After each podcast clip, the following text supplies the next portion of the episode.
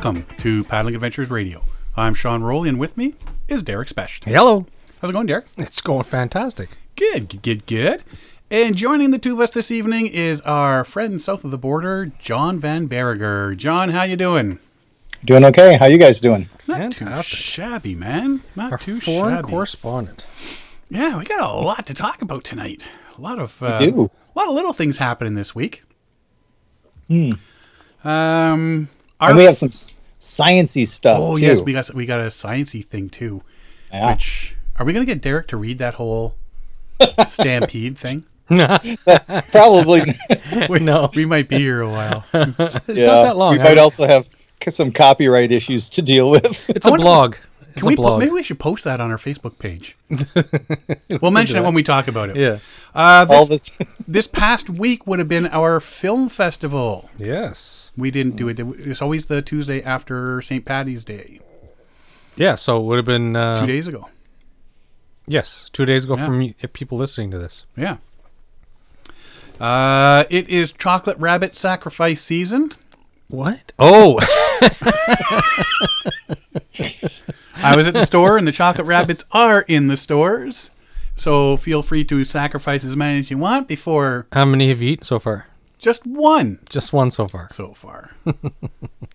but I drink and lie a lot. uh, good news. I was on one of those things, those surveys were on my Facebook page. Yeah. You've been kidnapped, and the characters from the last TV show you watched are coming to save you. Who's coming to save you? I just got finished watching that Lost Pirates, uh, Last Kingdom of the Pirates. Ah. Blackbeard, Charles Vane, the most deadly pirates. They're coming to get me. Good news, boys. So, so if what if you weren't actually watching the show, but the show was on the last show you saw? Because if it was, if it's that, then it's the uh, the Octonauts are going to come get me. well, still, they're a good team. Derek's S O L. It's been nice knowing you, Derek. Uh, do do do do. Looking forward, we might be doing. I might be doing an April paddle weekend. Oh yeah, First trip of the season in April. where? I'm not sure yet. Somebody just before the show, somebody sent me an email. It's not going to be Algonquin No, no, because they're not opening till, till May. May May fourteenth. Yeah. Yeah, so that'll be interesting. They're No, not even not even open for message. backcountry camping or nothing. They're just closed. Yeah, Yeah. numbers are climbing again. Well, no, this is uh, they and I've never heard of them do this before, but they say they're closing down for the spring thaw. Really? Yeah, that's the that's the statement uh, Friends of Algonquin put out. They said uh, Algonquin Park is closing down. Uh, Mar- March 30th is the last night you can camp in the park for backcountry camping, and uh, from that point, from April 1st until May 14th, there is no backcountry camping at all. You can still go to Mule Lake and stuff, but uh, I wonder if it's because of the number of new people that go out and it's early season, and it's early people are season do and dumb people things. do not know the dangers yeah, maybe. of that. Could be very uh, good for them to, for Yeah. covering their butt if that's the case, Yeah, and covering everybody else's realistically. yeah, because I've never heard of them close No. down for for spring No, thaw. we. I mean, we've been out on canoe trips when there's still a little bit of ice on some of the lakes. Yeah, yep. and you're leaning over the front with a hatchet. Yes. I think uh, our buddy Marcus Rubino has pictures of him leaning over because it froze again overnight, Oh yes. and Yeah. uh, they were they were coming out. Uh, Cabin Fever 2021. Yes. I'm officially calling it. People need to start uh, calming down a little bit and being nicer to, to each other, know, not taking right? things so seriously. Yes. Uh, yeah, I Cabin, declare. Cabin Fever 2021 is probably one of the worst ones I've seen yet. Yeah. Yeah. Yeah. A lot of people are looking to uh, be offended and get upset, and they're just They're taking it too anxious far. for it. Yeah. Oh yeah. taking it too far. Seeing things where they there's nothing to be seen. Mm-hmm.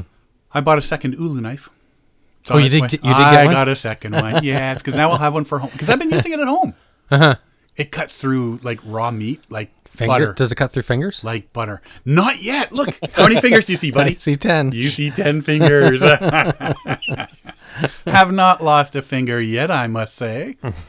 Uh, but I've been like vegetables, cheese, Yeah. meats.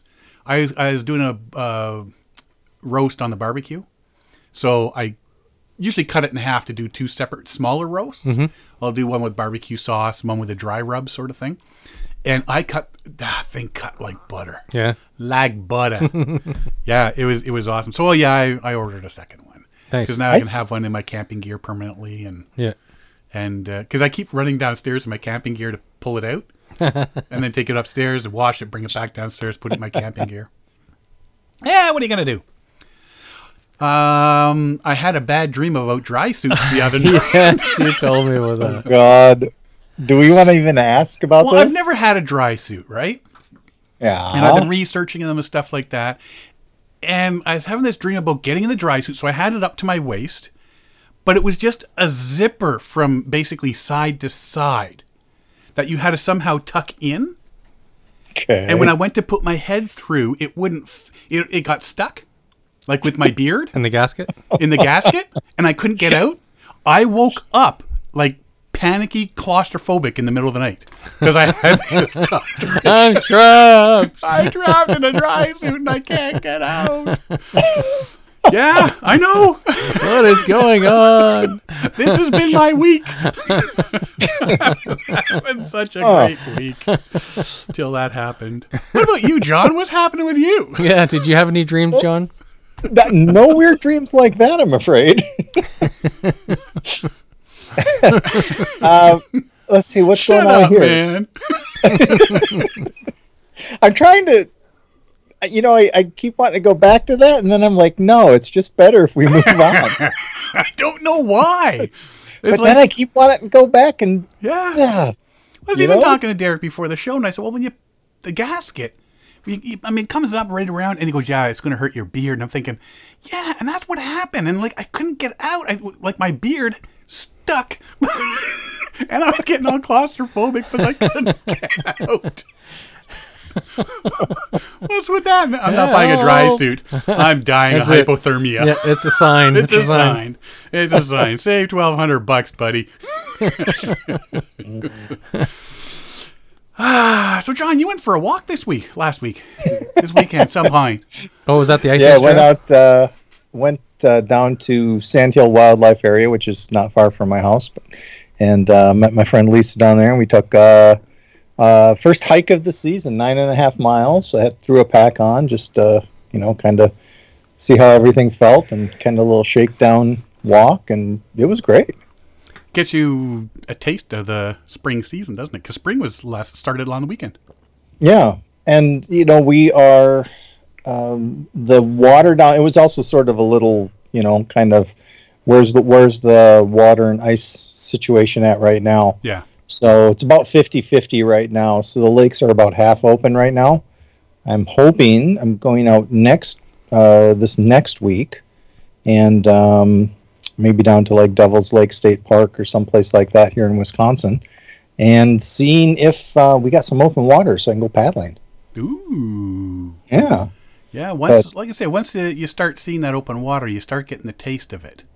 Yeah, you really start getting itchy, you know. So And then But when yeah, I mean, it's- hikes, what's that? and then when you start adding hikes into that, Right. Yep. Yep. Mhm. And you know, all of the the birds are migrating back in now, so the sandhill cranes are back, and you know, it just makes you makes you want to get out there. The trumpeter swans were back already. Uh, some blue herons. So yeah, a lot of the the bigger waterfowl down there are already already here. excellent. You were Yeah. telling us about another migration that was happening. Strangest thing. It was thing. the giant Wisconsin worm migration. migration, migration, migration. So worm stampede. It was Yeah, a it was- stampede. So I took uh, I took my dog Gaia out for a walk today, and it's been raining the last couple of days. We have uh, a lake in our backyard now, and so we went out and walked out the the front sort of part of the neighborhood. And as I was walking down the street and kind of get to this corner, there was about twenty yards of worms, like dew worms, crossing.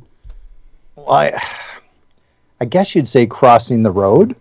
They were on the road, and and they, it was just thick. I mean, I was trying to avoid stepping on them, so I was like walking all over, and I've I've never seen that before. Now, And so were they facing the sides of the road or were they facing up the road? Was this a dream? Because that would tell you whether they're crossing the road or stampeding up the road. Well, yeah, I didn't know if like, you know, I'm not sure which end is the front end of a worm though. The pointy end. It sort of gets back to that old Anne Elk joke about the brontosauruses on Monty Python. Um, Well, it'd be a good So- reason for the chicken to cross the road to get the worms. Yeah. you know, that's the yeah. I it, I've never seen anything like that though. I mean, there was it was just um, it was packed, and so then the question is, And get your we- science books out, kids. yeah, here we go. This is this is what we want to talk about now. A group of worms is called a clue. A clue. A clue. C L E W, which is like a ball of thread, yarn, or cord. Or And a I- stampede I- of worms. Yeah, I've never heard this before or, or even knew that. So, you know, A, I saw something new and different, and B, science. Science. Wow. Wow. It's a it's Now- an exciting it's an exciting place I live, guys. And in Wisconsin today, the giant worm migration began. They'll be at the end of John Street by next Friday. It's it's riveting. That's Oh, right. look, Can you here imagine they come for the fourth day in a row. you imagine the television interview? Well, I was standing here minding my own business. All of a sudden, out of nowhere. Worms aplenty. Oh man. Yeah. I, need to I think you missed an opportunity. Yeah. How many people are fishing in your neighborhood? Oh, You could have been out there with a shovel and a garbage can, scooping up worms, and selling Shovel? them by No. the dirt, do, by the uh, dozen. was there enough Shovel would worms that them. was there enough worms that uh, like passing cars would like slip out and and slide into the ditch? Oh, You know, if I thought they would have, I would have set up a GoPro out there or something. a s- uh, what, what are those uh, slip and slides? slip and slide. oh, And it's a ooh. worm slide. it's a worm slip and slide. Just run and slide. Oh, Yeah. you No, you no. you missed it, dude. You, if you could have been making, They are even good, if you sell them a buck a buck a dozen. and you know went- they they are a good source of protein. Just Yeah. put, blend them up in a blender, and it's like a a worm smoothie. You know what? I could just take out the shop vac, and not only would it collect them, but it would probably do the same thing. so I'd probably have like four gallon worm smoothie. You must eat worms as a kid. Uh, yeah, uh, yeah. Well, actually, Really? not worm. You know the the really oh, I don't even Who know what they're called anymore. Uh, the crunchy, nasty little thing. The hard. Uh, they're not snails, but uh, they're like worms with a shell and a bad attitude. Uh, Escargot, Well, no, you know, I don't. God, I wish I could remember what they were. I- I- worms. with apparently, when I was a little kid, Centipedes? centipede, sort of closer to the centipede, I guess. I picked one up and I popped it in my mouth as a little kid. Apparently, that was a bad thing to do because I it got chemical burns in my mouth as a result, and my parents had to take me to the hospital. Wow. Yeah, A worm with a shell and an attitude. yeah, bad attitude. Hmm. I don't. Not potato bugs.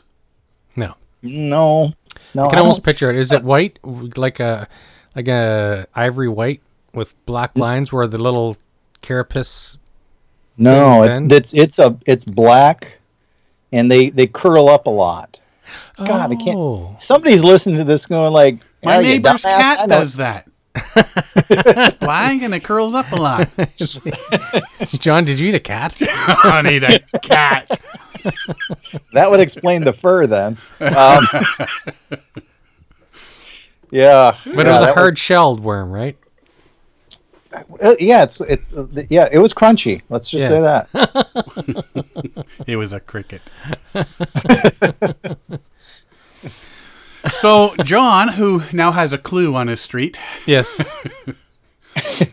uh, yeah, that's awesome, man. What else did you do besides get amazed by a clue. a clue of worms? What else I've been doing? Well, you know, I was taking a walk. uh, I mean, it's Marshfield, so we take a lot of walks. um, and my neighbors who had tapped forty trees on their property, and they have a small lot. No, no, they put in, yeah, put in forty taps on trees on their property. Um, gave us some really great maple syrup when we went walking by the other day. Mm. So you know, it's that time of year, man. It's Yeah, everything's warming up. Well, I noticed there was uh, some sap running on the tree in our front yard. you know, Mm, yeah. Yeah. Our maple tree is running sap. Mm-hmm. It's uh. So I don't know how to tell the difference apparently between a sugar maple and other maples, and so I've got a I've got a maple tree in my backyard. The sugar maple, when you pass, goes, "Hey, baby." Anyways, I tapped the maple tree in my backyard. I boiled down a lot of syrup, a lot of sap, and I ended up with about a liter. And it was a pale yellow and it had little white flakes floating in it. And it did not taste like maple syrup. It Ah. was not sweet. But it Wow. does take, I think they say like 40 liters to get one liter of Yeah, syrup something or like something that. like that. Yeah. It is a mm. massive Yeah. difference. So apparently Yeah. my tree in the backyard is not a sugar maple. No, it's just a regular one. Yeah. the old regular It kind. matters apparently. But there's a big difference between store bought syrup and real homemade maple syrup. Mm. yeah, I mean, guess. the, the homemade stuff is a lot thinner as well. Well, it depends on how much you boil it. All the stuff like we get stuff from Quebec Mm-hmm. and uh, like by the big. Yeah, yeah, yeah. Yeah, it's usually a lot thinner than the stuff you're buying. It's all in the- about how much. Yeah, well, there's they're probably leaving it uh, less water. They're less boiled down because they're, they're selling it by bulk and Mm-hmm. and trying to keep some of the water content right. For Nah. plus a lot of additives you really don't need. well, natural maple syrup. I don't know that they do additives. They might uh, Well, I mean, pasteurize it maybe, but that's about it. But if you get like uh you know some of the how do you say store bought brands some of the major ones Mhm. it it's not 100% maple syrup either No. though No, no, no, like you know. yeah, Yeah, and I think that's why it's so thick, and they put all that extra filler, I guess, into it. But it's like that do you pink, guys have pink sugar? stuff in hamburger do you guys have sugar bushes down your way, John? yeah Okay. Yep. I know when you get to the Manitoba, like Ontario Manitoba border, the maple trees stop. Yeah. Yeah, going across the, the prairies and stuff. Mm-hmm. Yeah. I did not know that. So all my relatives or friends that live out west, they can't just walk to the local sugar bush like we can. Suckers. Uh, anything else, John? that's about it um can't really think of anything else just getting itchy to get out on the water Yeah. Derek, what about you? Oh, I uh right, when we did the you saw Martin Garster's video today. No, I didn't get a chance to watch. Oh, it you didn't yet. get to see it? No. So uh th- when we did the uh the Burt Reynolds Memorial River Run last year on the Noir River, we had that incident on Mountain Chutes, and Martin went over the, falls. The Burt Reynolds Memorial River. Memorial River Run. What did I say? You just said it so fast it sounded. Like, Oh, sorry. Apparently, Derek's in a hurry to get out of here. so, John, how you doing? I'm a fast talker. did i ever tell you that story about my childhood back Oh, did it involve worms? it did actually Anyway, Derek, what was that video about? anyway, uh, so uh, when we did that trip, Martin went over the falls, and it was a big, it was a big event, big to do. He almost died, but uh, uh, Mike Burns, he uh, he built. Uh, he didn't know they were called that, but he built di- a diorama of the waterfalls, oh, okay. and uh, it's uh, it's pretty cool. The the diorama. Uh, I'm just gonna pop up a picture for you to see, but it. Uh, so you can see the detail. If you zoom in, you can see the. Uh, so he's built Ooh. this with this waterfall, and it's it's like the it's like the yard sale with when you dump a canoe, right? Yeah. So that you can see the bear barrel, you can see the uh, orange uh, pelican case for the camera, you can you can see the Eureka pack, and you can see the overturned canoe and the waterfalls and the bushes on the side. It's uh anyway. So he built four of these, and and uh, so what was it? Uh, Tuesday. Tuesday, Martin was passing through, so I left on my front step for him to pick up, and I said, Martin, when you open it, record yourself on video, because he didn't know it even existed. Oh, Because we'd been keeping is that our what mouths that shut. video is? Yeah. so we've been keeping our mouths shut because we didn't want Martin to know what was coming, right? Right. And I wanted to see if he reacted in horror or if he laughed. Because- a pair of shoes sticking out? yeah, because it was a traumatic event for him. Yeah. But anyways, it was uh, he laughed. He thought it was hilarious, and the detail of the diorama is pretty incredible. So Martin Martin was like, "Oh my god, look at that!" He was he was pretty pleased. It's uh it's a it's a really neat little diorama, and it uh it just kind of sh- details the day. There's a map of the the water map of the of the mountain chutes on the back of the diorama, and it's all stenciled on the front. You know, the third annual Memorial River Burt Reynolds Memorial River Run. So it was uh it, it was neat uh, finally getting that handed off to Martin because he's off off towards Kingston, right? So we- Yeah. we, don't get up that way. I never had a chance. Been sitting in my in my living room since uh since last fall, since last November or something. Really? Yeah. Wow. I know. Day trip, dude. I kept thinking of going for a day trip, but it's a two hours each way, and, and just to drop something off. It's not like I could go hang out with him because of COVID, right? It'd be I'd be dropping it off on the front step and running type thing. And it's a day out Anyways. of the house. yeah. So, anyways, he he dropped by today or Tuesday on Tuesday and uh, and picked it up. So that was kind of neat. Cool. Mm-hmm. You got to watch the video. It's pretty. I'll watch the. Can we post that on our site? I think so. Yeah. Yeah, let's Yeah. post that. We'll post that on Yeah. uh, Paddling Adventures Radio Facebook page. Yeah. I think that's everything, eh? Yes. Wow. we're, done. we're done. We're done. we do have topics. Let's just go for a long commercial break. um, This week on Worms Are Us. yeah. it's the it's the annual Wisconsin worm migration, and there was John standing there. Well, Whale. here's what happened. Uh, New England's first whitewater park is opening summer 2021 in Ah. Franklin, New Hampshire. In the city's downtown on the Winnipesaukee River. Um, it will consist of 13 acres with an adjacent 21 acres and three whitewater features. Whitewater features are uh, have options for paddling class 2, 3 and 4 whitewater. And the addition to the whitewater attraction, the park will have several trail systems, uh, a bike pump track, climbing walls, cabin and campsite accommodations. It's like an outdoor dream. Uh, yeah, it's coming. It's they've been developing it since what 2014. And, See, uh, figures they did that after I left New Hampshire. Well, they probably did it because you left New Hampshire. He's finally gone. That's right. He's gone. Okay, boys, let's pull out the blueprints. yeah. Actually, it's not far from where I lived when I was out there. Actually, Oh yeah. yeah, Gives you a reason to go back. yeah. Why But not? uh, yeah, the pictures show like rafts, kayaks, and and everything here, which is pretty cool. That's becoming a big deal, isn't it? These uh, whitewater parks in towns. Yeah, there's one out in um, one of the. Um, you know, I was looking at the 48 state paddle Yeah. um, out in Colorado. Is it Colorado? No, sorry, out in uh, Bend, Oregon, and I was looking at Bend specifically because there's a really good brewery based there, and uh, I thought, well, geez, that'd be fun to go paddle there and have a beer and I'm done. And uh, yeah, they've got one right downtown, so. Really? I'm, yeah, I'm kind of thinking that'd be kind of fun. So this looks pretty great too. Actually, I'm looking at uh, the design, the master plan design here yeah. for uh, for Franklin. So that's yeah, That's very cool. That's big.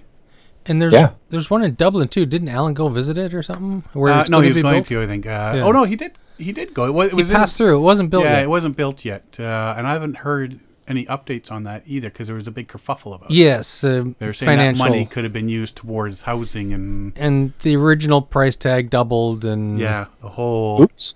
yeah, yeah. Um, I got an email from somebody that knows somebody that is a designer. for that one Dublin one. No, for Oh. Whitewater Okay. Parks. Huh. So I just, I'll drop them an email, see if we can get them on here and Yeah. uh, talk uh, what what goes into to all of this. But um, yeah, Cool. if you are, oops, I have two computers going here, and I keep grabbing the wrong mouse. Um, if you're in Franklin, New Hampshire, get ready this summer, man. Get your kayaks and your rafts and get ready to go. Should be fun. Mm-hmm. Something closer to home, which is a really, really hot topic right now that we're kind of debating whether we should talk about or not. Um, the Ontario Parks fees. So this came out last year, and I don't remember it being. See, and that's the I do remember it being out there. with- no, I don't with- remember it being a big thing. Like I, because no one really knew about it. like I actually paid and camped in Temagami last year, and I paid these new prices last year when I went with Mike Burns, right? See, I went the year before, so I didn't get. oh yeah, you had the lower price. Suckered into it. It's Uh, it is yeah. it is a shocking price change. Big time. I think if they had brought it in gradually, it wouldn't wouldn't have made such waves. Well, it is a pilot project. Yeah. And that, that's the thing that I mean, and people are saying, well, they they've if you read some of the if you can find the literature, You can find it, yeah. some of it, uh, and I know the one from Algonquin. Apparently, somebody posted said uh, something along the lines, and they were just paraphrasing that when this gets rolled out, meaning they've already made the decision Yeah. but you know uh, it's a pilot a two-year pilot project which they'll have all their information gathered by the end of this paddling season 2021's paddling season. So come september or, or where, whenever they decide to call it quits. So what they've done is instead of doing the per person per night fee they're just doing a flat rate. And this benefits the groups of four people or more but it does not benefit solo trippers No. or tandem trippers. Anybody like three people, it does not benefit at all. It's priced it's price averaged for about for uh, groups of four. Yeah. So it was thirteen dollars a night after taxes. It's now thirty six seventy three a night, and these are Canadian funds. That's Massasauga. Um, no, Massasauga is forty two. I thought oh, I thought Temagami was the higher price. No, one. no, Okay. Hmm. that's what I thought. But Massasauga is the higher price, right? And so a seven day trip. When I took my seven day trip, it was ninety one bucks. Mhm. It would now cost me two hundred and fifty seven Yeah. for my seven day solo trip. That is like that's one hundred and sixty six dollars difference, and that's like the cost of almost. Oh, it's one point eight. So almost the cost of two extra trips. Mm-hmm. So basically, as a solo tripper, I will be paying three one trip for the price of three. Yes. And and so what they what they said is uh, there's there was a lot of complaints from large groups like you know they, they got some of these school groups going out and whatever and they usually take two or three sites and there's like you know maybe 20 kids or something plus the guides and whatever and and they say well it's just exorbitantly expensive for the group and it's like well each kid's going to pay their one own way type thing right Yeah. and they said, "Well, no, okay, we'll we'll give them the advantage and drop it down to an average uh, booking of four people." But they didn't really consider the solo paddlers, and they, what they do say is that solo paddlers are solo paddlers are eleven percent of those that book in the parks. Mm-hmm. So it's eleven percent of the, And of- then tandems are another thirty six percent. which it, it ends up being fifty percent. Yeah. yeah, So fifty percent of us are getting shafted. shafted. I, I, I shouldn't I shouldn't I shouldn't say shafted because it's like they they are very they've they've always been hesitant to raise prices and so they've only as long as I've been in going to Ontario parks I've seen this is the third price increase Yeah. the other two you know it used to cost seven bucks a night and then it was Nine, nine then and then it was 11. 11 or 13 or something I don't know what it is now but uh, Well, apparently now it's 36. yeah, yeah. I can understand where they're going. I just think they could have pulled it off better, like we discussed last night. If if they really wanted to cater to the public, the the camping public, what they could have done is, like, you, you they they would jump the prices up, and so if you are a solo paddler, you pay a solo paddle price, maybe an increase, maybe thirteen or fourteen dollars a night, and then they cap it at like four or five people, and everybody beyond the fifth person is uh, there's no more price increases for the group number, and Yeah, see, like with the way the reser- and they're talking about streamlining. Yeah. they keep throwing that word out. Whatever, trash that word. If they should do it with with all the computer apps and everything else that's out there, you know somebody can write a reservation system that will you pay per per night per person, unless it's four people or more booking the same site on a lake yeah, then they get a group rate. Mm-hmm. And the system would know that automatically. Mm-hmm. They could build this system. And I think that's part of the reason is they don't want to, because the, the, the Ontario Parks reservation system right now is a bit of a fiasco, to say the least. yeah, they've done it badly. Um, but they need a new, they need to tier it. Yes, You know, a tier system where people that want to paddle per night can do that. And, and they're not doing that. They're just, but say this this rolls out across across the province to all the provincial parks. Okay, mm-hmm. thirty six bucks per person per night. yeah. No matter where you go, Right? yeah, that's pretty steep. Everybody's Yeah. complaining about it, Like it, it's but who's not going to go? people are still gonna go. And liken this to the gas prices. When gas gas prices skyrocketed, they went from like ninety cents to a buck forty a liter. Mm-hmm. Um, sorry, John, I don't know what the conversion to that is down in the states, uh, but it's it's it's okay to holy crap. Um, everybody's well, we should just give up driving. Everybody should, Yeah, you know, like, stop that. driving for a week. Or how many people can actually do their job, do their stuff from home? Like, how many people gave up driving? Yeah, They complained, they yelled and screamed, and they kept filling up their tanks. Yes, they did. And so they all talked about, oh, okay, we'll have to get, you know, smaller fuel efficient cars. This is what we're going to do this. But no, they're still ton of trucks on the road. And it- doesn't see, every day you see more and more new trucks. And uh, like one of the leading uh, sellers is, uh, is mid-sized trucks like the Ford F-150 or something. It's, those are like the huge hot seller. So price of gas didn't affect that. People are No. still buying the gas guzzlers and it, and people are still going to go camping. They're still going to do that. Yeah. Um, now, John, when you come up, you're you pay a different rate from out of because you're out of uh, out of province. Yeah, and I was I was trying to find more information on that.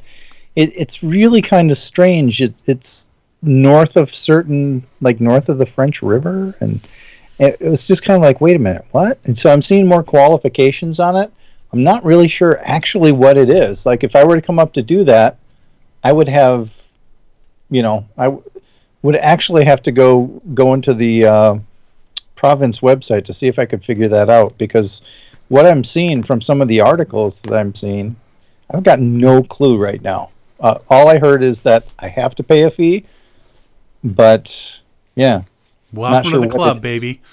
yeah, Yeah, I, I I think they've gone about this bit bass backwards.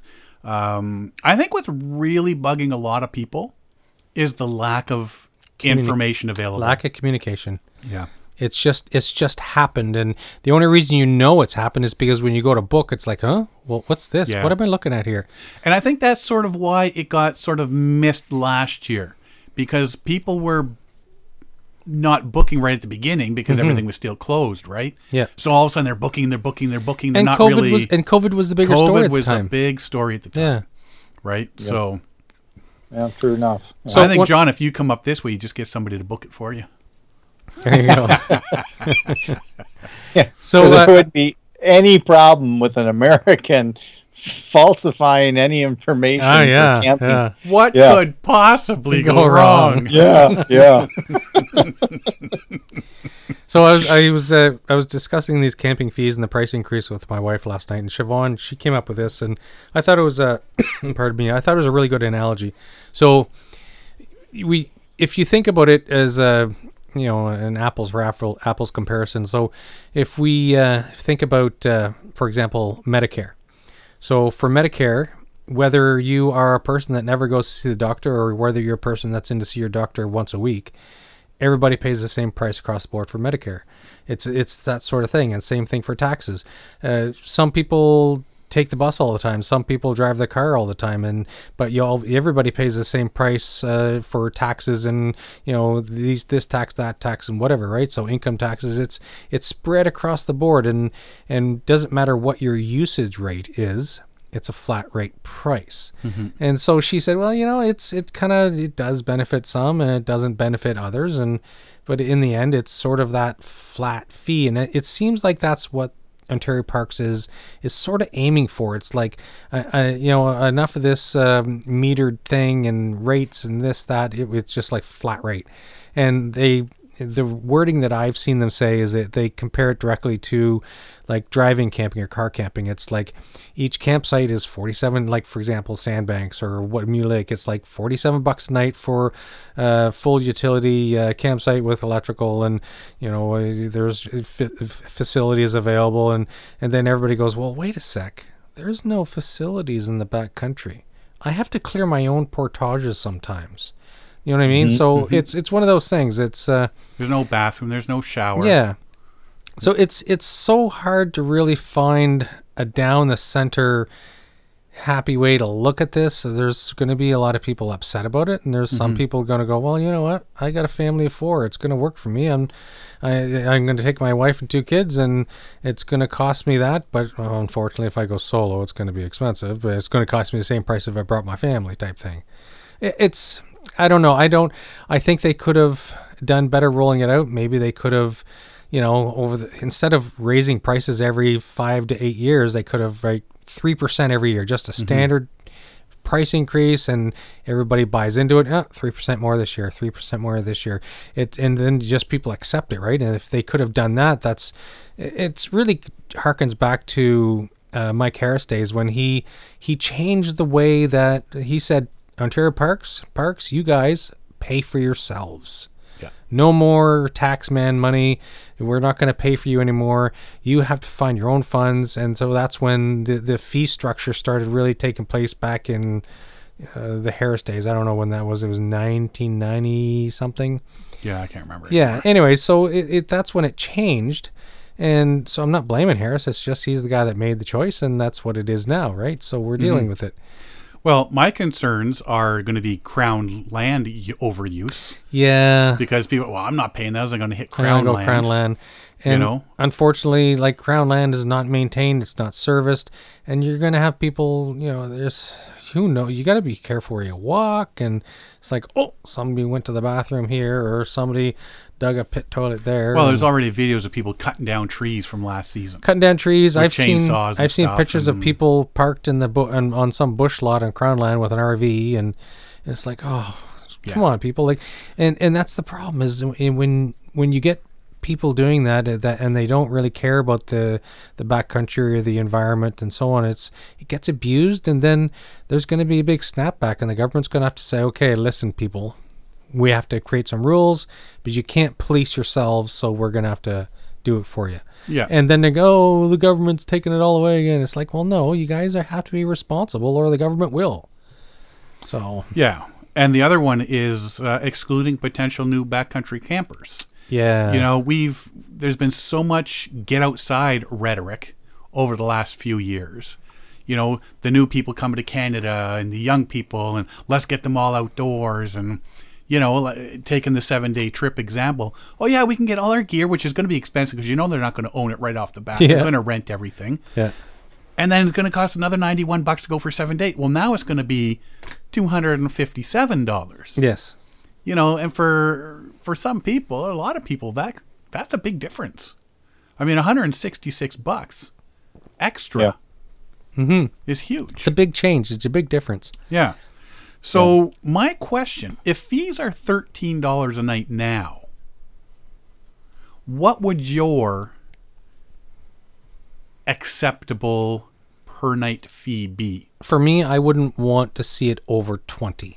twenty dollars is say my 20 would be a cap as a solo camper. If I was booking a site by myself, not with my family, and if it was going to be like a, and like I'm not talking flat rate for groups and stuff, I'm talking for solo campers. And, and that's really what all of this is kind of coming from. A lot of people Yeah. go, oh, solo campers are getting pooched, right? Mm-hmm. I think if we had a, if we could cap it at 20 bucks per person type thing, but then it- then you get into like okay well now if I'm a family of four that's 80 bucks but then well, you see, have and to that goes back to my tiered system I discussed last Yes, night. yeah. Where fine, twenty dollars a night for per person, but if you're a family of of four, once you hit four people it caps it caps. yeah It cap. Yeah, I mean, because a family, you know, mom, dad, couple of kids. yeah No, it caps at their their 40 Mm-hmm. bucks a night or whatever, yeah whatever they're the 30, 36.73 yeah per night after taxes. So everybody's served that way. Mm-hmm. And yeah, I mean, if you like you like you said with a three percent every year sort of thing, ease it up a little bit. Eighteen to twenty bucks is is reasonable, I think, for the backcountry. yeah So, um, what is fee structures like down in the states there john they get everything free. Yeah, yeah, yeah, yeah. That's us. Um, it depends on where you're at. Um, like it was mentioned that uh, I may go out down to Devil's Lake State Park this next week, for example, and we're still in the you know shoulder season. So I think they're only they'll still only have the winter campsites available, which you can't reserve, and they're they're cheaper now. But I was looking at um, while we're sitting here chatting, looking at some of the sites for the fall, for example. Right. And the scary thing is that I'm getting absolutely nothing. See, I told you Like- it's free. Like, yeah, like, like nothing is showing up as as being um, available. Uh, when you look at, uh, and I mean, I knew it was going to be kind of crazy, but I, I'm just kind of choosing several dates here and there, and it, they're, uh, yeah, they're, it's not good. But uh, the availability does not look good.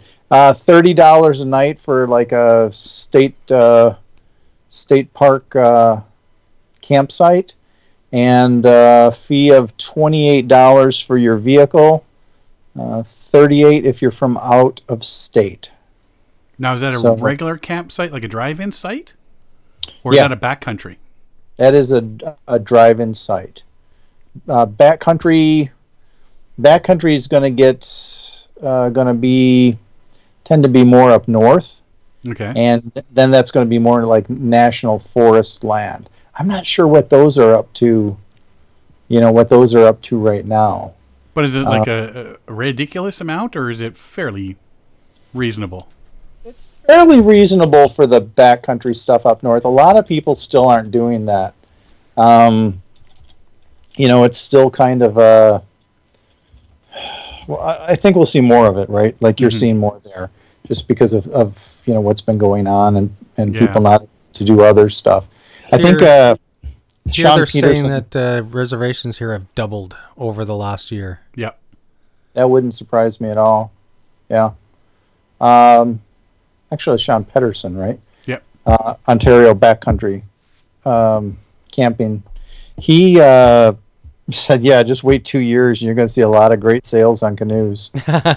Yeah. Well, the prices now you're seeing used canoes go for the price of new canoes. It's uh, it's Right. insane. Like I've been shopping for a new canoe for the family. I'm not buying one this year. Yeah, I've I've heard people that ordered in the at the end of summer last year Mm-hmm. aren't expecting until April May Mm-hmm. this year. Yeah. But you're seeing like I've I've seen so many used canoes going for three four thousand dollars. Yeah, It's like oh my, that's cra- and they're selling yeah, right. Mhm. So it's uh it's crazy. This stuff it's everybody wants to get out. There's still we're still dealing with the with the COVID. We're just hoping for a post lockdown whatever and but yeah, it's uh people are getting out in droves this year. Well, you know what? We're I'm going to follow along to see what happens, as we all are. Uh, and one of the we were we were watching the. If you want to see some a, a good video, Canoe Hound Adventures. Um, he had the he had a, f- a f- four people on four people three people, Hap Wilson, At one Brad time, it was up to six. Yeah, uh, they were on on Tuesday night. They had he had his regular thing. We'll we'll post uh, his a link to his video as well. And they were discussing this and throwing out a whole bunch of stats and stuff like that. So uh, yeah, we're gonna follow this along. But there on, on that show there is uh, one guy that was on was talking. They come from Quebec over because it's cheaper for them to come over this way and better and that sort of stuff. And then if they do what they're doing, it's not going to be cheaper anymore. So, but we'll follow it, see what happens. And like I say, the big thing right now is it's a pilot project. So, knock on wood, it just after this year they go, yeah, you know what, this is going to cause us more grief than anything, and we're not mm-hmm. going to do it. And maybe they'll go the, you know what, let's raise let's raise the per night fee per person to eighteen bucks. I mm-hmm. think people will swallow that a heck of a lot more Yeah. than Yeah. a, a forty dollar flat rate. Maybe that's their plan. They're shocking everybody with a big price so that everybody goes, "Oh, thank God, it's only going to 18." But wait, buy a reservation now, and we'll knock thirty-eight percent off. Two people will knock sixty-five percent Yeah, off. there you go. Eighteen dollars a night. I, Ah, mean. I, I know it's I know it's a big issue for people there and stuff, but I think it actually misses the main issue. Like when you're talking about backcountry camping, right? Mhm. Do you hang your food in a tree, or do you put your ground cloth in your tent or outside of it? These are the big issues. Well, it just, just it depends if you're a disciple of Cliff Jacobson or not. Because if you pray at the altar of Cliff Jacobson, then that barrel does not get hung. That's all I'm saying. That's all I'm saying. I see. I see. I just do it the easy. I don't bring food. I've got Says the man who's about to introduce a segment on Dutch oven cooking. How's that for a segue? well done, boys. Well done. I, I just think we should call it a night. That was so good. Why That even was bother going yeah, into it? Yeah, why even bother? That is- We're done, man. thanks for being on, John. Derek, see you later, buddy. Crack another beer. Well, we are at, at like 47 minutes so far. All right. Oh, awesome. 47 down, another three hours to go. That's right. Eric, did I tell you about that time when I was three years old? In Bandcamp? So we'll get off the, the, the topic of uh, that, that hot topic of, of parks. I think the Ontario Parks should listen to what I'm saying I think so. And make that new. You got all these little kids out of, out of grade school on the computers now making apps for their phones. You get one of those kids to, to you make go. you a Ontario Parks reservation app. for solo it. paddlers, tandem, triple, and and four people and more. They'll have it done by the weekend. It'll make your head spin, you people at Ontario Parks. um, Dutch ovens. We were talking Dutch ovens, weren't we? Yes, and we're talking the cooking pot. Do you take a, yeah a Dutch oven on your canoe trips? Yes. You do. No. I'm saying yes, that's what we're talking about. And we're not talking about with the blanket over your wife's head. Derek's reading, he's listening, he's looking at something, and he's trying to answer me at the same time. do you take a Dutch oven on your backcountry paddling trips, Derek? I don't think I would. It's too heavy, too bulky. The, the darn things have legs that'll poke holes in the bottom of your canoe. Like, and if I was gonna break one, if I was gonna bring one, like the one, some of the one, Good luck on breaking one. one- bring one. So, if you want to go light, you're gonna go aluminum, but the aluminum isn't really as good as cast iron. Cast iron's super darn heavy. I and we're just going to leave the room while Er- Derek argues with himself for the next 20 minutes. I'm gonna go get another beer. You guys, uh, hey, want to grab you one there, buddy? I've always wanted to, but it's just I can't see myself doing it. Not that extra weight. Unless I did a no portage trip. If I did a no portage trip, then I would consider it. Yeah. So I was doing one of the Google rabbit hole things and came across, and it's funny because I always end up going to um, Adventure Journal, and one of their main articles this week is Dutch ovens. And I've always been because I've been on a, a gear kick lately. I bought knives and saws and looking at dry suits and got another another knife and I've never my big thing has always been the weight. Mm-hmm. It's big. It's heavy. Cast Yes. iron. Yeah. You're looking like a 12 pound cast iron one or a 6 pound anodized aluminum. A lot of them, the ideal ideal size to take is anywhere from 4 to 7 quarts, mm-hmm. depending on your group Yeah. size. If it's just you, there's a little 2 quart ones, which are small. That's just silly. 80 to 130 bucks in Canada for one. I think they were like f- you can get them as low as 40 bucks down in the states. For the small ones? For no, For for, a normal size regular- one, yeah? yeah, yeah. Uh, the good thing about it, just to put like I don't want to make this sound like uh, we're you know we're we're against uh, Dutch ovens.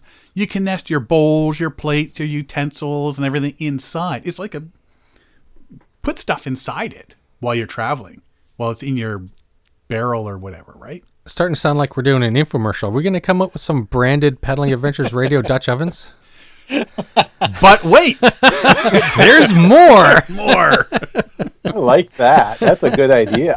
Some of them have feet on them And that's the one I for was the talking about. airflow to go underneath. So if you had feet on it, you do really have to be careful how you pack it because those little feet would put holes in your canoe. If you well, not your canoe. Well, if you drop it. oh, Derek. it's a 12 pound cast iron pan. so it's putting it. You're putting it in your. You probably put it at the bottom of your barrel. You'd have to. You'd have to. Yeah. Definitely in a barrel. Yeah, you wouldn't want it right at the top. Mm-hmm. Um, some allow the pot lid to be used as A frying pan. a frying pan That's brilliant. because some of them have little legs on the top. Or the handles are on the side, so it's flat. So that allows you to use that as a frying pan. Yeah. That's brilliant. Yeah. brilliant, I tell you. But wait, there's more. uh, some you can hang over the fire, so you get yourself one of those tripods and, and hang it. Yes. Um, You pile coals around it, under it, on top of it. Yeah. So you can bake. You can make stews. You can make soups, roast beef and chicken, uh, fry, boil water, sear meat, cook one dish meals, all in one pot. But wait! Aluminum ones heat up faster, but can cause things to burn if you're not careful. Yeah, they heat up too fast. They heat unevenly. It's They yeah, they heat on. That's the big thing with the the, the big drawback with those. Uh, but they tend to cool down a lot faster. Mm-hmm. So if you're making a big old pot of sausage gravy and biscuits for the morning, Mm, biscuits and sausage gravy there you go. on a camping trip. Oh, and then you just nap the rest of the morning Yeah. away. uh, yeah, if you make something big like porridge or something like that for breakfast for everybody, like that pot cools down a lot faster. Cast iron ones heat up slower but tend to distribute the heat more evenly and cool down a lot slower. Uh, the cast iron ones you need to be seasoned, keep them seasoned or they tend to rust. Which, from my general knowledge of science, rust in your food may not necessarily be a good thing. No, there's a but I'm not a peculiar taste. doctor. Yes. Um, yeah, the the cons of a Dutch oven always seem to be centered around weight. Yeah. And from all- everything I've been seeing, that is the only real con of a Dutch oven is the weight. Mhm. If you were into fishing, you could technically use this as an anchor.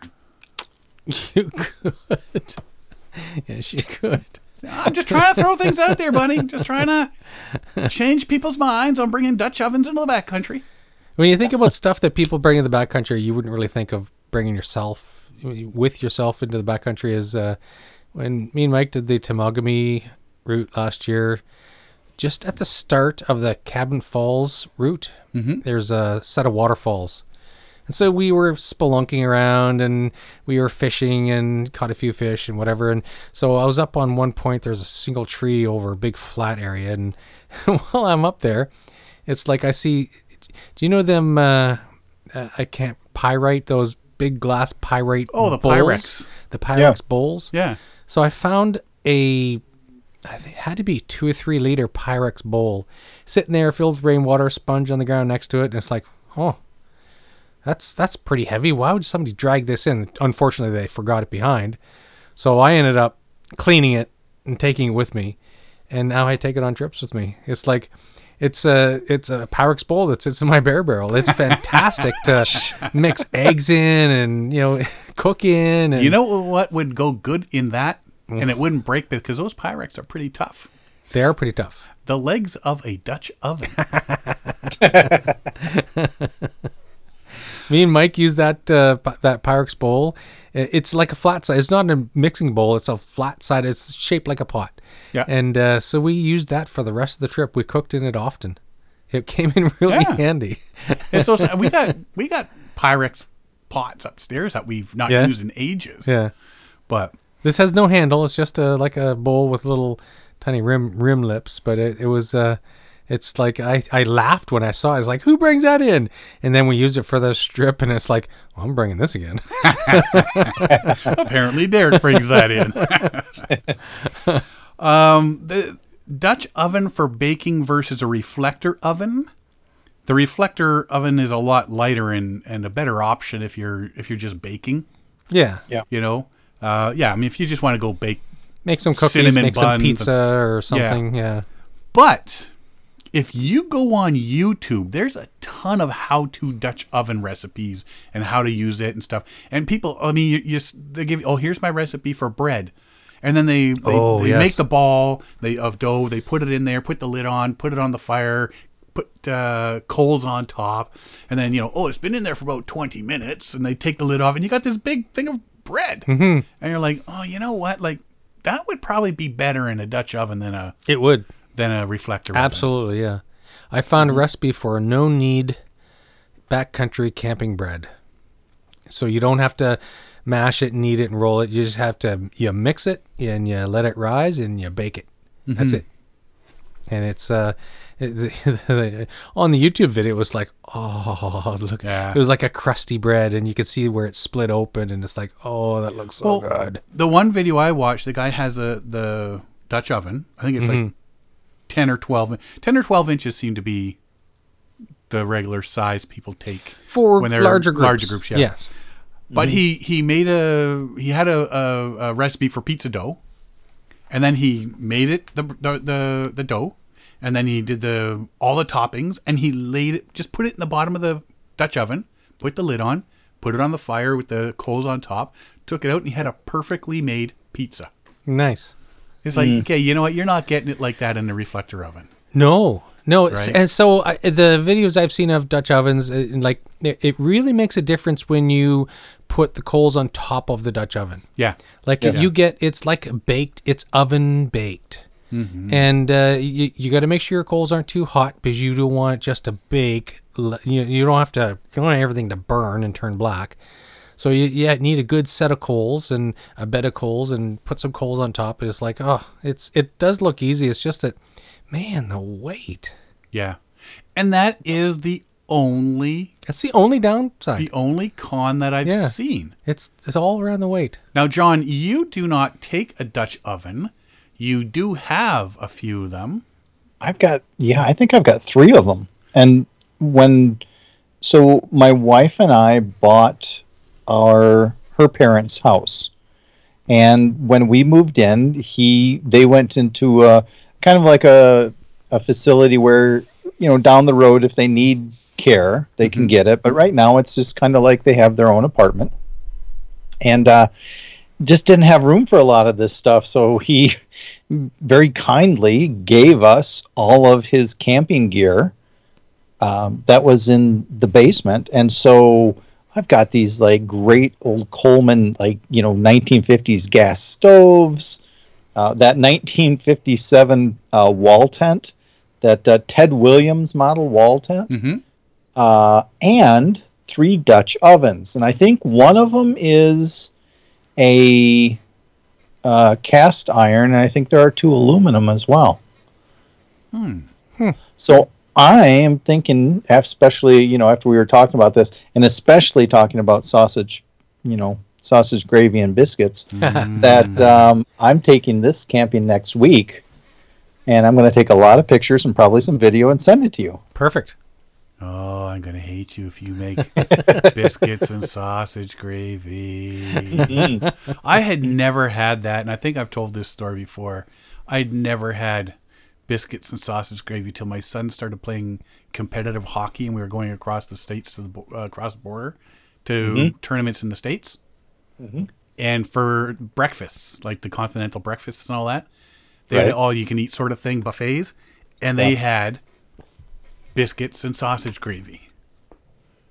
I've got two um, different. So Mountain House Mhm. uh, changed their packaging. Of course, took down the amount you're actually getting in each package, um, and uh, reportedly changed the recipe of the sausage uh, biscuits and gravy, or sausage gravy and biscuits. Anyway, um, Doesn't matter. It So- all ends up at the same spot. And it's Mountain House Uh, that, that Ron sent us, right? It was a Mountain House. Uh, yeah, yeah, Yeah. yeah, So I've got one of each of them still. So I'm going to test that and see.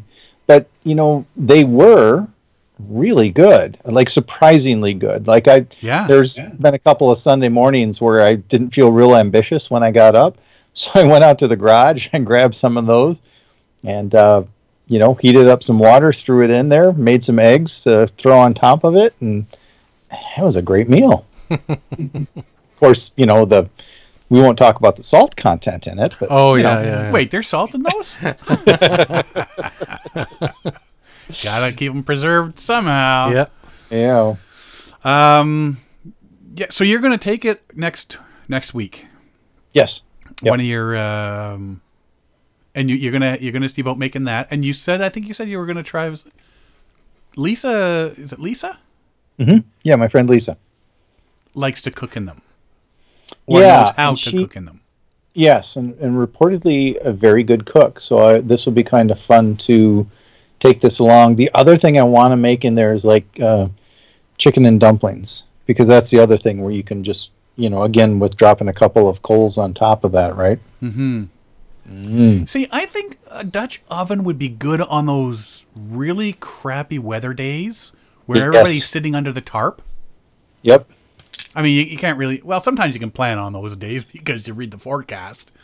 But if you got one of those days, everybody's sitting under the tarp, and you got like a stew that can simmer all day, hmm. mm-hmm. right? You get that going at about Yeah. just after lunch, and by dinner time, it's simmered nicely all afternoon. All the flavors have mixed thoroughly through. And Yeah. Oh, Except yeah. potatoes. I don't like potatoes in my stew. Really? Yep, hate them. Yeah. Really? I like the mini potatoes. Just Nope. cut in half, throw it in, skin on. I'll tell you what you're gonna do with your potatoes. no, if you make a stew, make the exact same stew, leave potatoes out of one of them, totally different flavor. It is different. Because the, The potatoes I starch find really flavors the stew. I find it overpowers everything else that's in that stew. You have such a sensitive palate. Now, are you making so are you making a Guinness stew, or are you just making like a No, worthless? just a regular old working man stew. See, A working man's stew. So instead of Guinness, you throw in dirty socks. That's it. Couple of little t-shirts. I, you know, I've got several uh, Dutch oven books here and a couple of cookbooks from the like 1960s that I also inherited with the house. And uh, just kind of looking through as we're chatting here, looking at some of the recipes. Uh, Dutch oven fried squirrel. Mm. I'm sure the squirrels Now, won't be happy about I that. actually have upstairs a roadkill cookbook. Oh yeah. So don't laugh, buddy, You gotta you, get may them fresh. Though. getting. You got to get them fresh. I try. They're talking about uh, the Lewis and Clark expedition using um, Dutch ovens as well. Well, that's why it took them so long. That's They right. were damn Because of the weight of that. They would have been there three months earlier. yeah. But I hmm. think I think it would take some experiment, a lot of experimentation to get the heating techniques right. yeah, just the right level Yes. of coals is You yeah. know. Now I know one of the one of the things that he was showing Um, he had the fire like he it was hanging. The the, the Dutch oven was hanging, and it was hmm. probably maybe a foot off the ground. But he had the wood burning, all the coals. It was around, mm-hmm. but n- not directly underneath, right? So that the heat was coming up the sides and underneath. The airflow was taking it underneath. So it wasn't like a like a um, a burner on a stove, so to say, yeah. so to speak, right? It's more like Yep. a, being baked. Yeah, all the way around. And I know people do like turkeys and chickens and all that sort of stuff in those. Yeah. Ah, I'm gonna have to buy one. Hey, I'll sell you one. Yeah, There you go. bring it up. Well Bring it- seasoned. Bring it up. so, John, uh, you'll have to use one. Send, uh, bring some pictures along of, of of it using it, you using it, maybe some video, and uh, yeah, let us know what you think of of one. Uh, Yeah, I I. I actually I I see them being used, but I don't actually know anybody that has one that uses it. Mm-hmm. They're they're all like you. Well, I've got one in my basement. I've never actually used it. You Yeah. to my great great great great great great great great great grandpappy. you know, like I don't I don't know anybody that actually uses one. I'm finding myself getting more interested in some of the traditional things, and I don't know if that's, you know, a, a factor of getting older. Old. yeah, um, but you know, I mean, I've uh, when I've been backpacking and doing a lot of, you know, different uh, kayaking trips and then canoe trips, and you know, it's always been with sort of the higher end backpacking gear that you, Mhm. you know, and, and lighter weight, and and now I'm you know, especially, and I think, you know, I think the other thing, maybe it is a function of age, but I think the other thing is uh, winter camping and looking at some of the the traditional uh, gear and traditional clothing, and a lot of it makes a lot of sense. Yeah. You know, so yeah, I think uh, I think I'll be looking a little bit more into this because this is really cool. Yeah. Eh. The old time. Well, it goes back to we did that episode what about three years ago. Would you be able to camp like they did back in like 1913, Oh, Mm. right, or 19 the early the turn of the 1900s, with uh, Yeah. right? with wool pants and wool Yeah. shirts and wool t-shirts and Heavy heavy canoes and canvas, Yeah. big Yeah. canvas tents and no no uh, bug spray like we have Nope, now. nope. No bug screens and like would you be able to hack it? I think there are a lot of people would tap out second day. Yeah, I would tap out. Yeah. Hey, look at all the gear you got to. Ah, I'm done. I'm a princess when it comes to clothes. I can't wear wool, and so I couldn't wear the clothes. So there's Derek with all his 1900s gear nude. Yeah. I'm not wearing this. I said it was a bare bones expedition. This is not what I meant, Derek. It's funny how every show comes around to nude camping somehow. I know, right? It is what it is. uh, yeah, so looking forward to uh, finding out how that uh, goes for you there, John. Yeah, thanks. I'm I'm really hoping that we'll be able to get out on the water, and I do have a dry suit. I I don't know unless I have some weird dreams about it that you Shut know. up, man. Just don't get your head stuck. Yeah. You'll never get out. Dry suit was eating you alive. Um, I got. I only got one more thing for the night. Well, we've already been going for an hour and ten minutes. All right, we'll make it an hour and fifteen minutes. You got somewhere to be? No. Derek's stuck on time tonight. I don't want to bore the people. Well, that that ship sailed. Remember a couple hours ago when we started? We just driven right on by my house, honked your horn, giving a wave. Yeah. like when we got into the worms. Yeah, yeah. Once the worms, no, people are. They're not even listening to us. They're all googling worm stuff. I know. worm stampede. What is a worm What? stampede? What's the worm? Can you lasso them? Uh, there is an app called the Paddle Logger for Water Sports app. Unfortunately, it is only compatible with iPhone and Apple Watch right now. There is. They're considering bringing an Android version. which would be cool. Record your epic sessions on the water for free. There are um, some in-app purchases you can do as well, like for the the pro and stuff like that. But for the basics, it's free. Uh, built for stand-up paddleboards, kayaks, uh, OC, canoe, prone paddleboard, and more. Set up in three simple steps. Start the app, press go, paddle. Hmm. That's it. Yeah, and it's designed heavily for the Apple Watch, and so what it does is it measures cadence and all that stuff, right? So it it it it, it tracks you and it measures your cadence. It gives your your your uh, oh, what's that thing called? We talked about those rowing machines. It's called a. Rowing machine. We we were confused by the name of it last time we talked about it. Oh, It's like, oh, that's what that is. Anyways, it me- it's the measurement of your, your of your strokes. yeah. Yeah. Um, I like this this one. Yeah, so basically you're paddling around and it keeps track of, of where you're going, that sort of thing. Stay connected with loved ones with our easy to use paddle live service.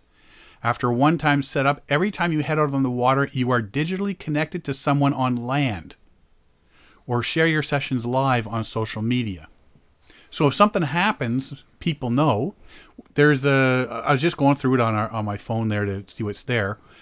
Um, if I don't ch- send a send an alert if I don't check in with in so many minutes or an hour or two hours.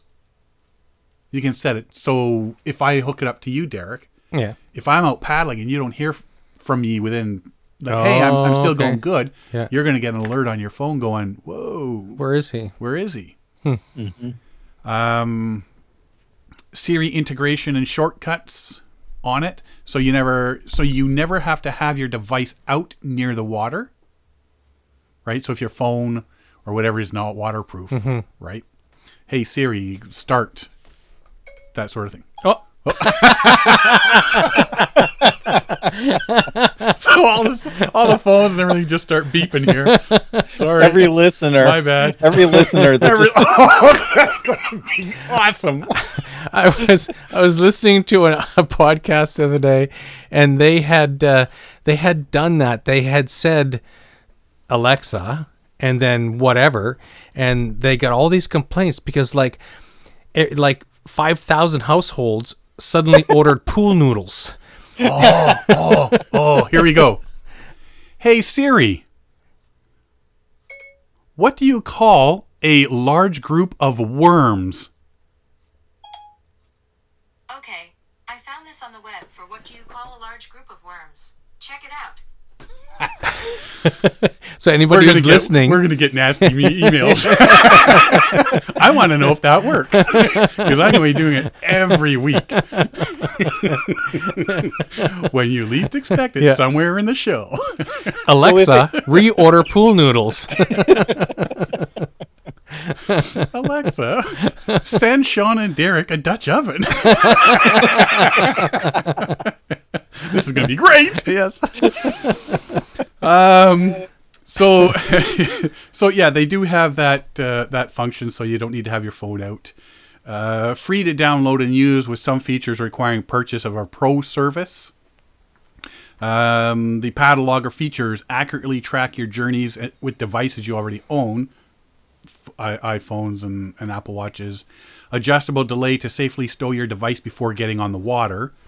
Uh, voice control integration with Apple Health to help fill your health rings. I'm not sure what that. I don't. I think I deleted that off my phone. Water lock on the Apple Watch in settings, uh, in case you take a swim.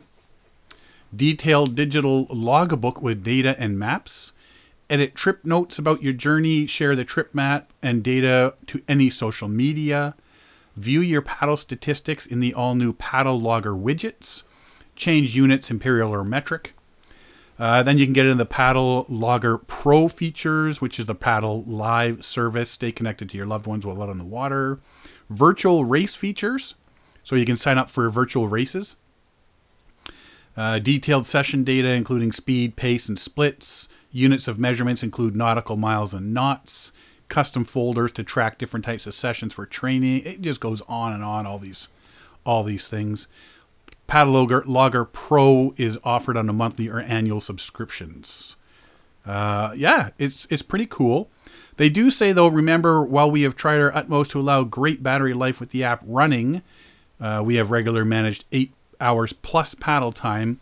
Continued use of GPS in the background can dramatically decrease battery life of both your Apple Watch and iPhones.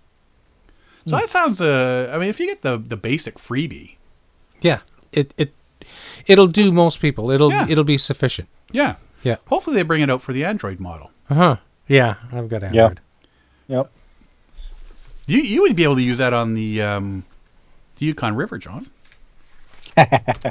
Well, I think I'll stick with uh, the Garmin InReach for the Yukon. Ah, you're a hack.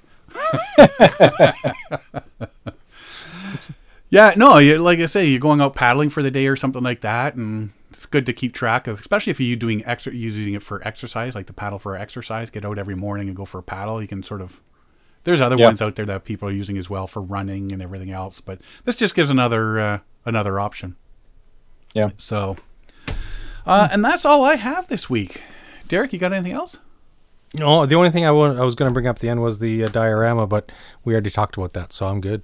All right, John, you got anything else? Well, I'm sitting here looking at cast iron Dutch ovens. We already had And it turns out that Martha Stewart sells a number of Dutch ovens. oh, Really? Yeah. Oh, uh, well, well, well, well. One thing I did not mention, I should have. Yes.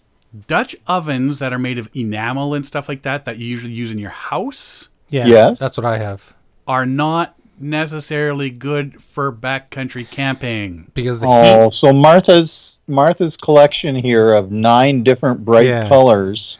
Yeah, Probably not gonna cut sorry, buddy. The enamel will pop off in a fire pit. Oh, yeah, yeah. dang. Because you know I'm a Martha disciple. Well, you know, She, I, I didn't like her until she went to jail. now she's the bomb. hanging out with Snoop Dogg, Snoop Dogg. cooking with Snoop Dogg. All right. There was a uh, out at uh, I think it was at Yellowstone. I went into the uh, into the park office out there, and there was uh, somebody at, like one of the the people working behind the counter at their little booth had clipped out a thing, uh, a tip from Martha Stewart about le- leaving uh, about leaving a little snow on your driveway. So a, a film of snow, so it has the it's aesthetically appealing in the winter. it's just like, oh god, that's nice. That's nice. That's awesome. Yeah. And then my wife went head head over tea kettle, and Yes. I'm still hearing about it to this day. That's right. But she did so on an aesthetically pleasing driveway. That's Yes, right. yes. When you were laying there, did you not think it looked aesthetically pleasing? Laying there in a heap with your right leg twisted underneath your back. Thank you, Martha. oh, that's awesome. Your shopping bags scattered across the driveway and out in the road. Thanks, Martha. Yes. And ironically, your package with the enameled cast iron Dutch oven is laying out in the road. Getting hit by a bus. Thanks, Martha. Mm, Oh man, yeah. Um, I got nothing else. nothing That's else. Me neither. Nothing. Excellent. Well, John, thanks for joining us. Uh, yes, this thanks, week. John. It's always fun having you on. Thank you. Glad that I could uh, talk science about worms. Yeah, I'm hoping. I'm hoping that that that little shout out activates everybody's phone. I don't want to say it now because I know mine's going to activate again. I want to find out if that actually works because I'll be just every week we'll just come up with something new Yes. Yeah. And just blurt it out of the blue. Well, see, most people might listen on headphones, so it's not going to work. But if anybody listens in their Does it in their work on house, headphones? well, no, you're listening in the headphones, and the headphones are going in your ears. It's not hitting the mic. So only unless they're listening on a speaker in a room, But my headphones act as a mic. but not in my your little ear ones. cavity. It's on the this microphone's on the outside. Is it on? Uh, I don't Yeah. know. I just know that I got my little ear things in. I talk. And people can hear me on the phone. Yes. Dude, I'm look look at all this stuff. This is what I'm into. I'm not into little earbuds. yeah. Yeah. I got big boy microphones. Ah, thanks, John. You're very, very welcome. Uh, if you want to find out more about us, you can find us at paddlingadventuresradio.com. You can find us on Facebook, Instagram, and Twitter. You can download or stream our episodes on iTunes, Apple Podcast, Spotify, Stitcher, Podbean, Player FM, and all your favorite podcast downloading sites. Go to the episode page at Paddling Adventures Radio, and you can listen to all our episodes there or download them. If you enjoy the podcast, please share them with all your family, friends, and fellow paddlers. Siri, hey Siri, Siri. It's not working. Because Oh, John's fired. I knew there was going to be a light pause there, and I thought I'd jump in. And damn it! I guess I'll let you finish up now. I'm I'm leaving the room in disgust. Elvis has left the building. Hang your head in shame. uh, I want to thank everybody for listening this week. I'm Sean Rowley. And I'm Derek Specht. We'll see you next time.